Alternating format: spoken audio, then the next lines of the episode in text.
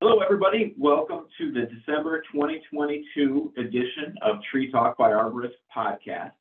Um, I'm very excited to have this next 30 minutes here with one of ArboRisk super agents, Mick Kelly. Mick, thanks for joining us today. Yep, how you doing?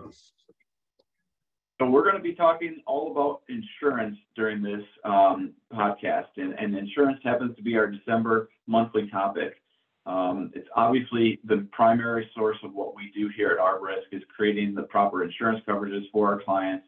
Uh, but on these these podcasts and, and throughout our weekly tips this last month, we get into some nuanced coverages and overall trends that are in the industry so that you as a consumer can help understand um, a little bit more from what the insurance industry is going through and where you know how you can best protect yourself and position yourself to receive the lowest rates long term.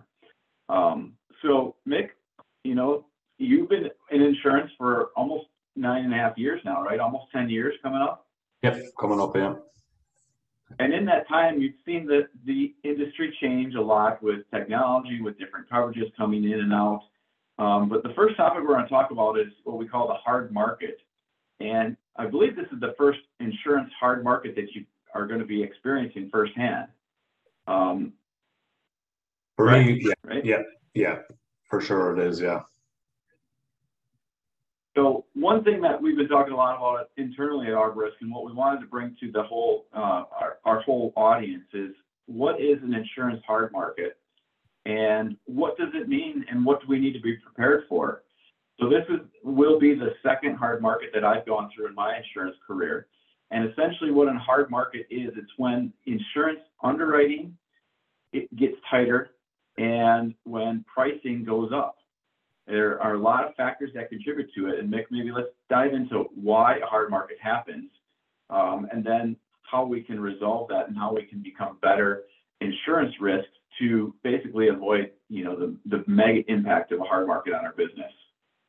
Yeah. Um, well, I think with everything that's going on, that we are experiencing, you know, inflation across the board. Um, a lot of it is to do with supply and demand, and um, these factors in, uh, affect the insurance industry as well. You know, there may not be um, a physical product or whatnot that's affecting it, but it's driving up the price of everything that we're insuring. It's harder to get certain items, um, which is making everything more expensive. Which means when claims come in, uh, claims are tending to be a little bit higher as well.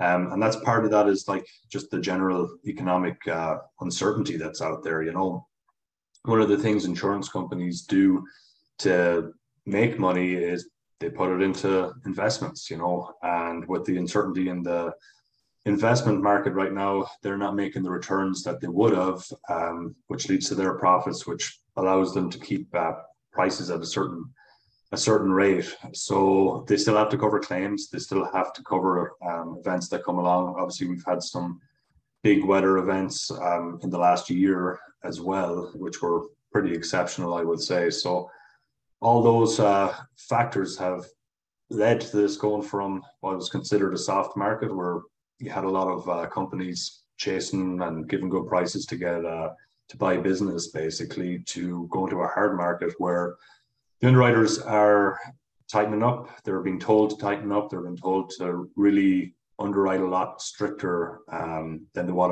than the what were, they were doing in the last I don't know was it 10 years maybe we've been in the, the soft market yeah, the last at least 10, maybe even 15 years has been a softer market for insurance. And and let's face it, the softer market is better for everybody, every consumer out there, and everybody part of the insurance industry. Um, it's easier to find coverage, the prices are lower, and and everybody wins in that situation. So the hard market that we're seeing coming up is going to be a challenge. Um, and, and really, I guess you've mentioned a lot of it, but maybe we should mention like just the simple loss ratio thing. Loss ratio is a factor of claims paid out to premium taken in by the insurance company. And it's surprisingly with the external expenses or their fixed costs, they're building their overhead and all their fixed costs. An insurance company is happy if they're paying out typically they're, if they're paying out a dollar for every dollar they're taking in because they're using that time difference, the time value of money when they take in the premium before they have to pay it out in the claim, and they're investing it in that mid middle ground, middle time. Once that insur- investment income isn't happening, the insurance company's losing that that wiggle room. So the loss ratio, like Mick, you had mentioned about big weather events, big claims, um, Hurricane Ian, all those big things that happen, really impact the loss ratio. Uh, they call it the combined combined insurance ratio, but really affect that, and ultimately that that's the first factor that drives up. So it, it's something that I always found interesting once I got into the insurance industry that an insurance company in the traditional soft insurance market is happy if they're paying out a dollar and taking in a dollar. Um, yeah.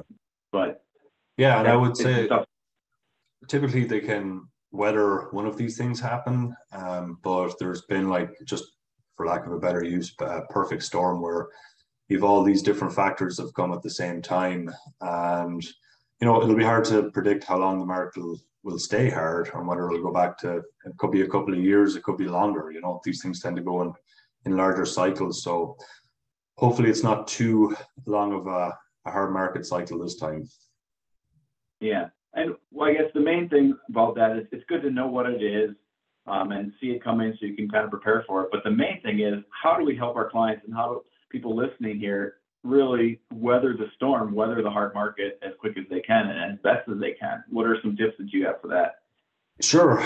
Um, well, you know, you're up in your risk management game, I guess will be the first thing. You know, we often get asked, how do I get lower prices on my insurance?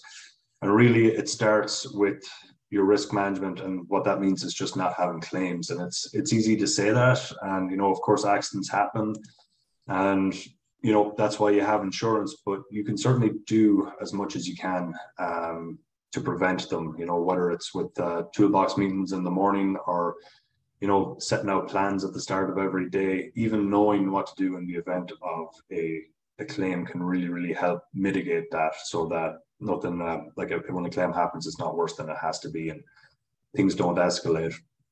So really um, making sure you have a good risk management uh, program in place that you're that you're implementing and making sure that your employees are implementing as well, you know.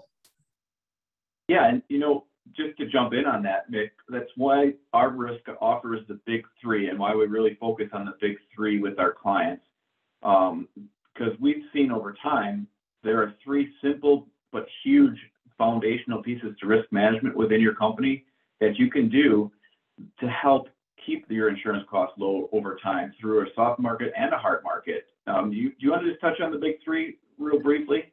Sure. Yeah, and it's um, we offer this anybody that becomes a um, ArboRisk client, we'll go through this with you.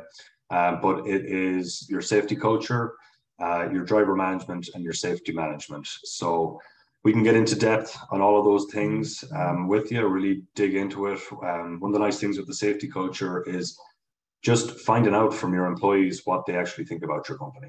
You know, uh, from a safety point of view, if they know what they're supposed to know um, when it comes to procedures, manuals, um, and whatnot. Yeah. Yeah, absolutely. Those those three we found are the, just the foundational pieces on the risk management side um, to helping you guys build a better business and and minimize the impact of insurance losses, insurance claims, uh, injuries and accidents that aren't insurance, um, because one of the other options, like we talked about for weathering a hard market, is to truly understand what you can self-insure or self self-retain.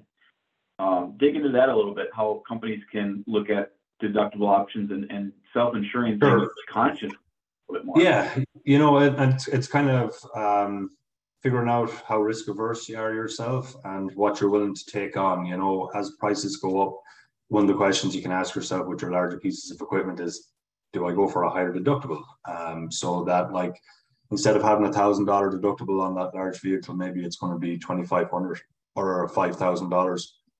That's going to help bring the price down, and will also help in the long run with putting in smaller claims to the company. One of the things that drives um, pricing as well. It, it doesn't tend to be the severity of a claim. If you have one big claim, you know, an underwriter will look at that and, and understand. But if you're putting in a lot of small claims, that's where sometimes a flag can go up and it's going to cause prices to jump. So that's where that self insurance can come in on that, and uh, doing that with intent and realizing like I can go without this piece of machinery, but I can't go without that. Or um, same with vehicles and whatnot. So that's just one way of, of doing it uh, for sure. And and your key there was with intent, right? Knowing that you're self-insuring, you're knowing that you're taking on that risk. That's that's the biggest key for us. At, at ArboRisk, we really believe if you want to self-insure, that's great. We we encourage that, but we want you to know what you're self-insuring. And if, you don't know what you're not, you know, if, if you don't understand what your policy isn't going to cover, and you think a policy is going to cover that, that's a problem. But if you know what you're self-insuring, that's fantastic. Um, yeah. And I think that that leads to probably the last point about the hard market, battling the hard market. And that's choosing the right agent to work with your company. And Mick, since joining ArboRisk, I know that's been a big thing that that you've enjoyed is understanding the industry and the needs of the tree care companies. So, want to dig into that just real briefly? Sure. Yeah, I think um, you know one of the things I think I've found from working with tree care companies is they find it refreshing that we we truly understand the industry. You know, I've been I've been up in a tree, I've been up in a in a bucket truck, um, out around all this equipment. You know, we go we go to Expo and and see everything that's on offer there. We go around to the different uh, ISA shows and meet a lot of people. Um, the industry gets pretty small pretty quickly. Uh, after a couple of years, you tend to run into the same people, and it's great. You know, there's great camaraderie there within the industry, and I think what that leads to is if your agent understands what you do, we can explain to the insurance company a lot better what you do than somebody that doesn't know the difference from uh, a bucket truck to what a climber does, you know, within the industry. So that's where we're passing on our expertise in the in the industry to the underwriters, and that's that's helping sell your company as best you can, and uh, hopefully getting you better rates and better coverage. You know. Absolutely, and because it sounds like an ArboRisk sales pitch, and it's not really meant to be it, but really being the specialist within the industry, we know when you know the rates are going to increase. We know what's an acceptable rate increase and when it's unusual. And and when it's unusual and exorbitant, then we have to, as the agent, go to the marketplace and find you the right coverage and find you the right price. Um, that's the key here is that working with an agent that understands the industry and your operations and can relate it back and forth from the insurance company to you as the insured, the client, and from the client to the insurance company. So thank you for that, Mick, for sure. Yep. Um, any other last final tips on the hard market? I mean, we've spent a fair amount of time on this this podcast about it, but it is something that we're going to see a major impact throughout this next year on insurance renewals. And I just feel it's best to talk about it in advance than to have people be surprised later on. Yeah, I I think that's I think that's important. It's just it's just knowing that it's coming and really understanding where this is coming from. You know, um, if you haven't had claims, if you've been a clean company, and it's easy to get offended when that rate increase comes, and that's completely understandable. We don't like seeing it on our end as much as you don't like seeing it on yours. It's we don't like having to explain it, but um, understanding where it's coming from is important. So that's part of why we spent so much time on this today. Yeah. Let, let's jump into the uh, renting equipment. Um, a lot of times we have questions about renting equipment. Uh, with the way the equipment world is today and the values and the lack of availability, it's something that we want to make sure we touched on in our weekly tips. Um, because people are both renting from others and they're renting to others, and there are insurance implications and issues with both. Um, so let's talk about renting from others first, Mick. There are some things that they should do on their insurance coverage when they're renting from someone.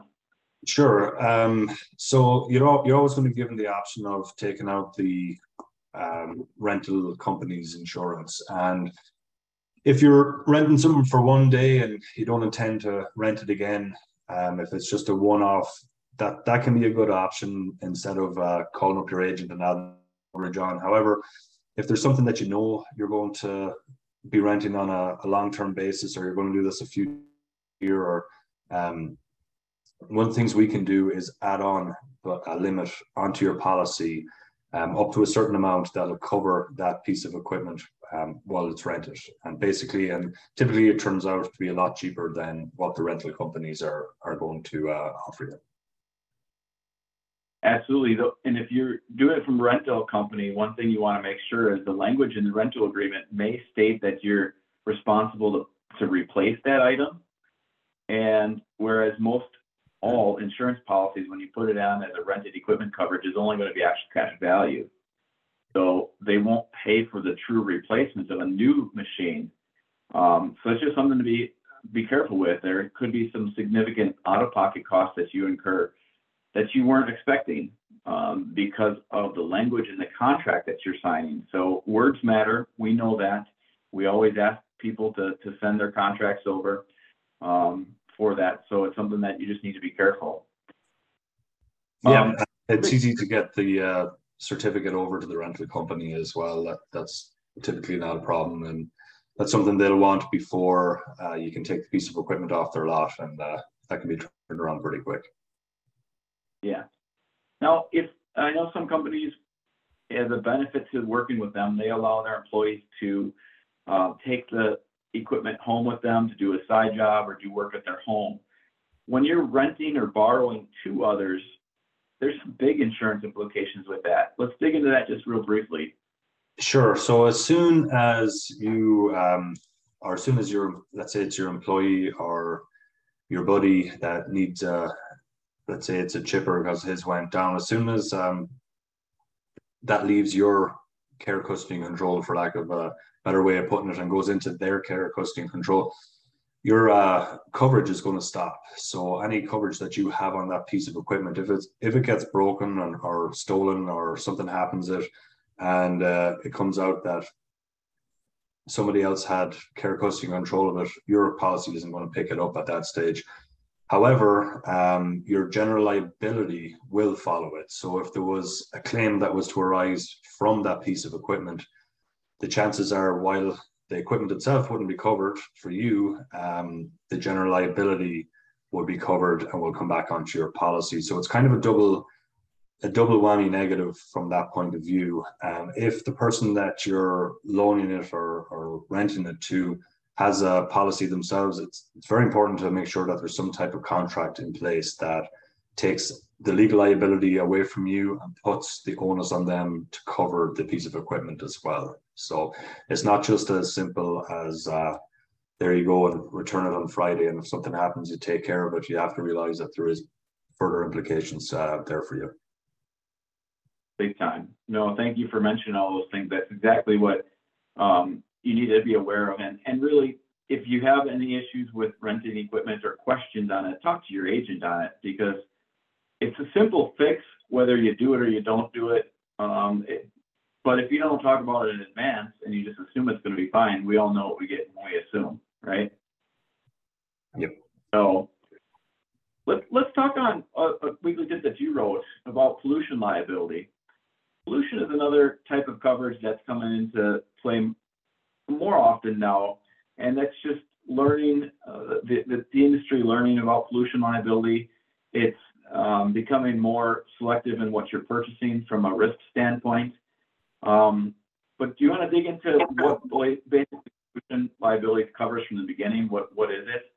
Sure. Um, yeah. So pollution uh, liability insurance it it's coverage that protects a business against liability for damages or injury caused by pollutants um, they work with or produce. Um, it was something that used to be rolled into the general liability policy back in the 80s, but once these policies, or sorry, once these claims started rolling in, they were quite large. Um, there's the cost of remediation, the remediation of especially soil and whatnot can really, really get high. But what what drove it at the time was uh, claims being made in regard to asbestos. So nowadays, pollution li- liability policies are standalone. Um, they're specific. They may or may not include or exclude uh, certain items such as asbestos, even uh, to this day. So a lot of uh, tree care companies will have herbicide pesticide applicator coverage and we'll often get asked the question why do i need a separate uh, pollution policy the herbicide pesticide coverage is, is it's great when you're doing your plant health care um, and you're spraying if you were to have some overspray or a claim that was to arise you unfortunately killed a tree or something with uh, some overspray from the herbicide pesticide that's where that's going to kick in um, and and cover a claim. Same with if you were to do your mix wrong and you you burned up a lawn or something like that. You know that will be covered under those situations. However, if the tank that you're carrying the herbicide pesticide in was to leak, um, leak on side or leak onto the grass or onto the soil or into a stream or something like that, that's where it's going to be considered a pollution event. Um, and a pollution liability policy is, is what you're going to need to cover the remediation and for any loss of income that your client may have, which is another big, big thing that can, can happen. Um, if you're working with the company and they have to close down because they've uh, polluted soil or whatnot, there can be a loss of income on their behalf, and that's going to come back onto you as well. Mm-hmm. Big time. Now, I know more and more tree care companies are having fuel tanks on site. That's another separate type of pollution coverage that they need to be aware of. And sometimes contractually, they might not own the tank, but you need to read, again, words matter. You need to read your contract with the, the fuel distributor if you're responsible for a discharge, accidental discharge or what. But Mick, you've worked with fuel tank coverages. They're fairly inexpensive on newer tanks and fairly expensive on older tanks for, I think, the obvious reason. Yeah, and you know they'll um, the insurance company will ask for pictures. They want to see any safety procedures that are that are in place, how you're going about your fueling. You know what's protecting the tank from uh, a vehicle rolling into it, different things like that. Uh, they are standalone policies. They're separate to pollution policies. They'll cover your third party liability, loading and unloading. Um, there'll be site pollution and spill and overfill coverage there as well. And also the business interruption. Again, the same thing if you had to close down because your tank uh, is uh, polluting the area and you're not allowed to be open and you're losing business because of it, uh, you'll have some coverage there for that too. Yeah, and kind of along the lines of what you already talked about with the, you know, plant healthcare tank leaking, one of the probably the biggest areas that we don't see covered on policies today would be broadened auto pollution. And mm-hmm. it's an endorsement goes to auto policy. Um, Mick, talk just real brief on that. Yeah, so um, in the event like your truck was to get in an accident and the contents of, of your tank was to spill out and pollute an area, um, your herbicide pesticide applicator coverage isn't going to respond to that because it was a vehicle in transit. Um, you're, what you're going to need in that case is the broadened transportation liability endorsement on your auto policy. It's something you can either add to every vehicle um, on your on your policy as a blanket, or you can individually add it to the the vehicles that are most pertain to, which is what we typically see. So if you were to have an event like that and um, there was a claim to arise from it, you would need to have that on there. Yeah, and it, it's it's very important because the normal operating fluids, your transmission fluid, your brake fluid, your gasoline or diesel, those are all covered if they're cause a pollution event um, from your regular business auto policy. But you bring any other type of chemical or fuel onto your policy, your bar oil, your chainsaw fuel, you bring anything onto your truck, that's what this coverage pertains to. So it is a, a gap in a lot of insurance policies that we see um, easily solved, but it's something that you, you should be aware of. So great. Any last comments on the pollution side of things? Um, no, if you've, if you have any other questions on it, um, you know, reach out to your agent or we'll be happy to, to answer any questions on it.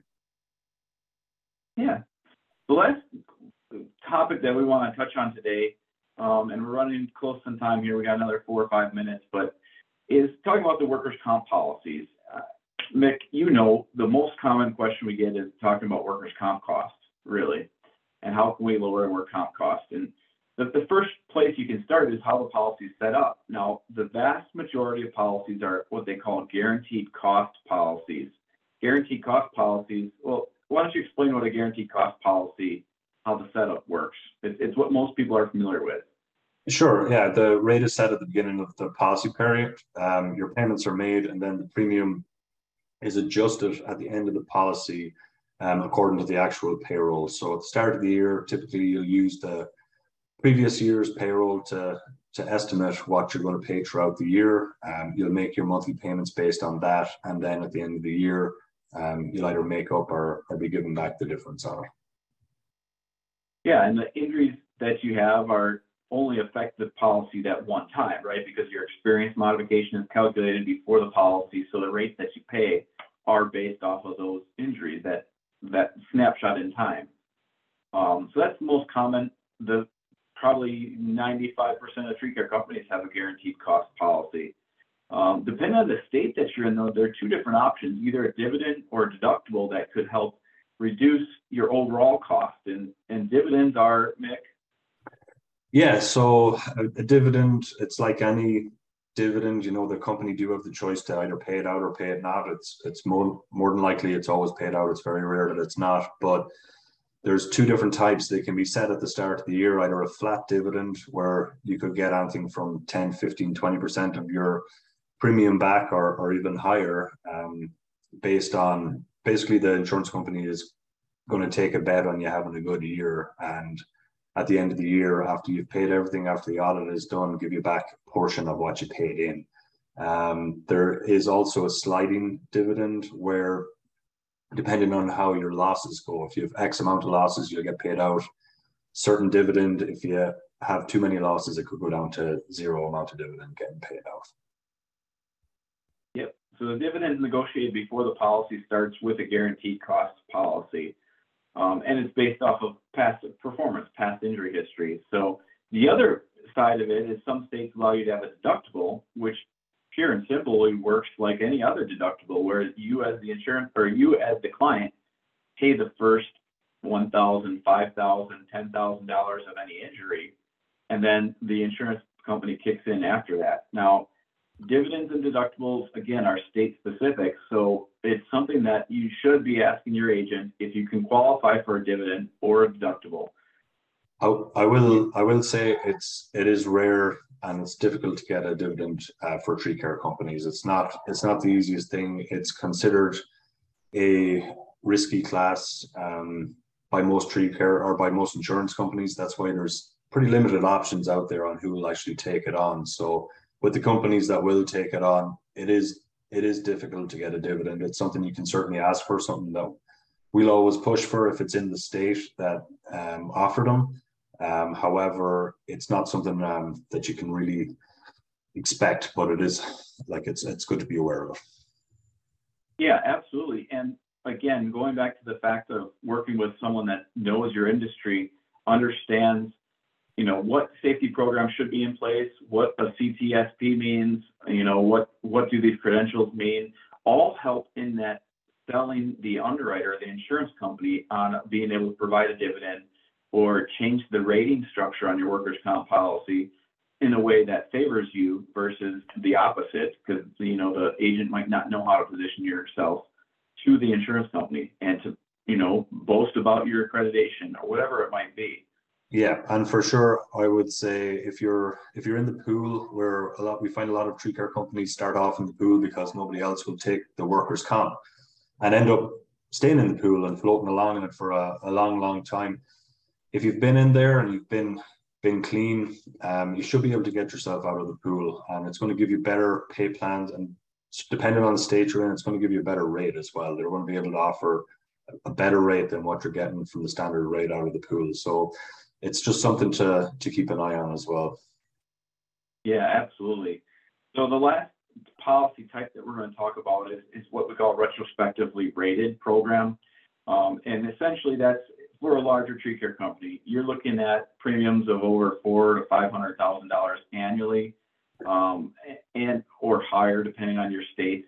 Really, what they do there is they give you a huge discount up front, but then they retrospectively rate it, meaning they look back at your claims, they charge you for the claims with an algorithm, a calculation that they use.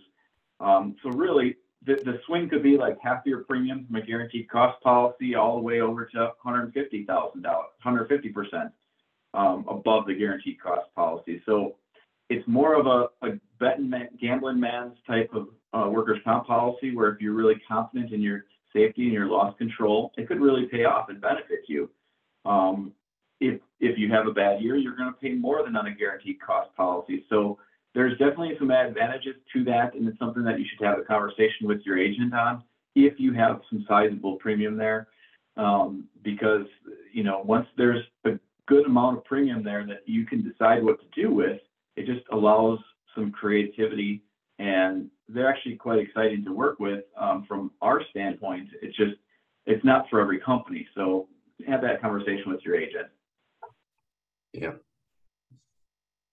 So, well, excellent. We did great on time here, Mick. I really appreciate you joining us again. Um, it's, uh, we always say it every, at the end of every session, half hour flies by.